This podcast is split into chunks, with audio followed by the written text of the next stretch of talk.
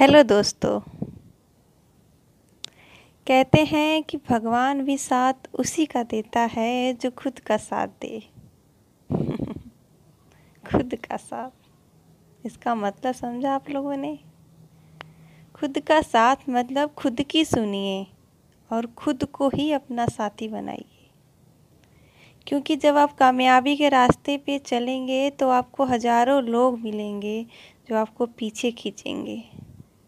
इतिहास गवाह है कि हर कामयाब इंसान जिसने इतिहास रचा है, उसे पीछे पीछे खींचने वाले हज़ारों थे।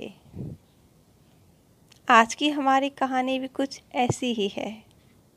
एक ऐसी लड़की की जिसे हज़ारों ने पीछे खींचने की कोशिश की, पर उसने अपना साथ पाकर, अपनी सोच को बदलकर एक इतिहास ही रच डाला। शायद अगर हम लोग उस लड़की की जगह पे होते तो की तो सुसाइड करते, या फिर अपनी ज़िंदगी को किसी बंद कमरे में बंद करके रख देते। हमारी कहानी का शुरुआत होता है चलती ट्रेन से। सही सुना आपने, चलती ट्रेन। एक लड़की ट्रेन से कहीं जा रही थी, शायद अपने घर। गले में चैन था और बैग था हाथ में। एटीट्यूड भी था थोड़ा। तभी रात के कुछ ग्यारह बारह बजे के लगभग कुछ अपराधी ट्रेन में घुस आते हैं और उस गले, उस लड़की के गले का चैन देखकर उसे मांगने की जिद करते हैं। पर लड़की अपना गले का चैन देना नहीं चाहती थी। उन उन सब के बहुत ज़ोर करने के बाद भी वो गले का चैन नहीं देना चाहिए चाहती थी। तभी उन लोगों ने उसके साथ ज़ोर ज़बरदस्ती किया और गले का चैन ले लिया और उसका सारा सामान भी। और चलती ट्रेन से उस लड़की को फेंक दिया। ऐसी जगह फेंका जहाँ सुनसान कोई आता जाता भी न हो। रात के ग्यारह बारह बजे के लगभग। चलती ट्रेन से फेंकने के बाद लड़के की हालत गंभीर हो चुकी थी। तभी उसके साथ कुछ ऐसा होता है जो शायद इससे भी बुरा था। उसी दूसरे पटरी से दूसरी ट्रेन आ रही थी। और उसका पैर उस हादसे में कट जाता है। पूरी रात वह वहीं पर सुनसान जगह पर अपने कटे हुए पैरों के साथ रहती है। जहाँ न कोई आ रहा था, न जा रहा था। न उसकी उसकी चीख सुनने वाला था, न उसके कोई आँसू पूछने वाला। ये सब कुछ सोचकर ही रूह काँप जाती है कि कैसे उसने अपना पूरा रात वहाँ बिताया होगा।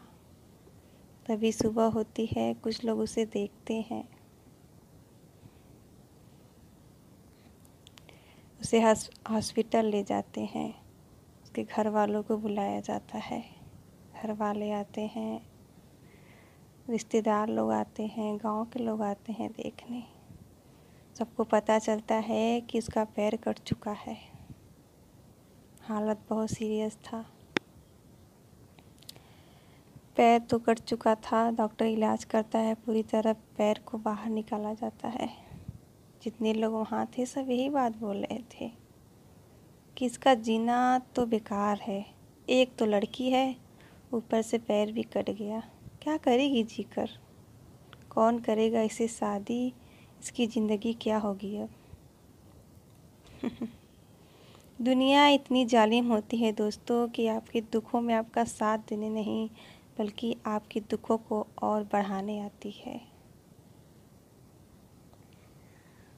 माफ़ करिएगा अगर कोई गलती हो तो। पर जो सच है तो सच है। जो आता देखने, उसे बस यही कहता कि इसका जीना तो अब बेकार है। बेचारी बेचारी लगा देते थे क्योंकि एक लड़की थी। वो लड़की उस बेड पर ही लोगों की बातों को सुनकर रोने लगती थी और तभी उसने डिसाइड किया।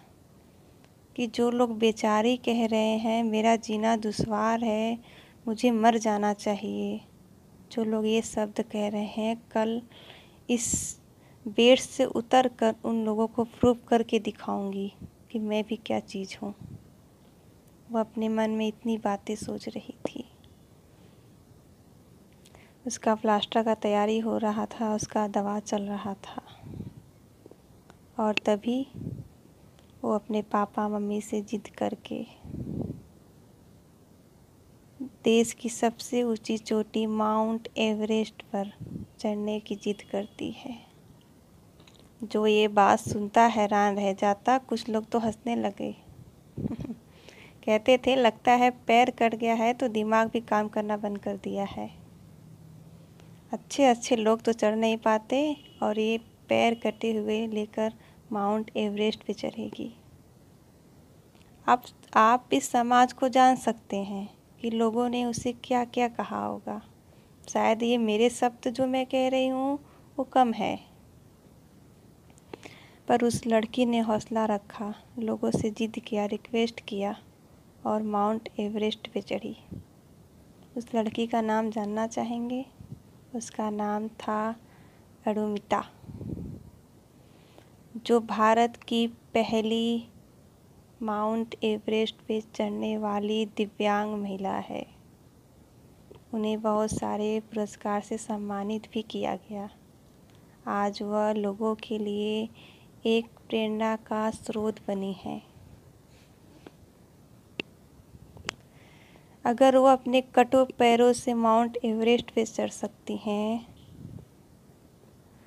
अरुमिता ने हम लोगों को एक सीख दिया है कि अगर आपके अंदर हौसले हैं तो आप कुछ भी कर सकते हैं। अगर उसी जगह कोई और होता तो शायद सोचता कि मेरी ज़िंदगी ख़त्म हो चुकी है। और उन्होंने लोगों की नहीं सुनी, खुद की सुनी, क्योंकि उनके हौसले बुलंद थे।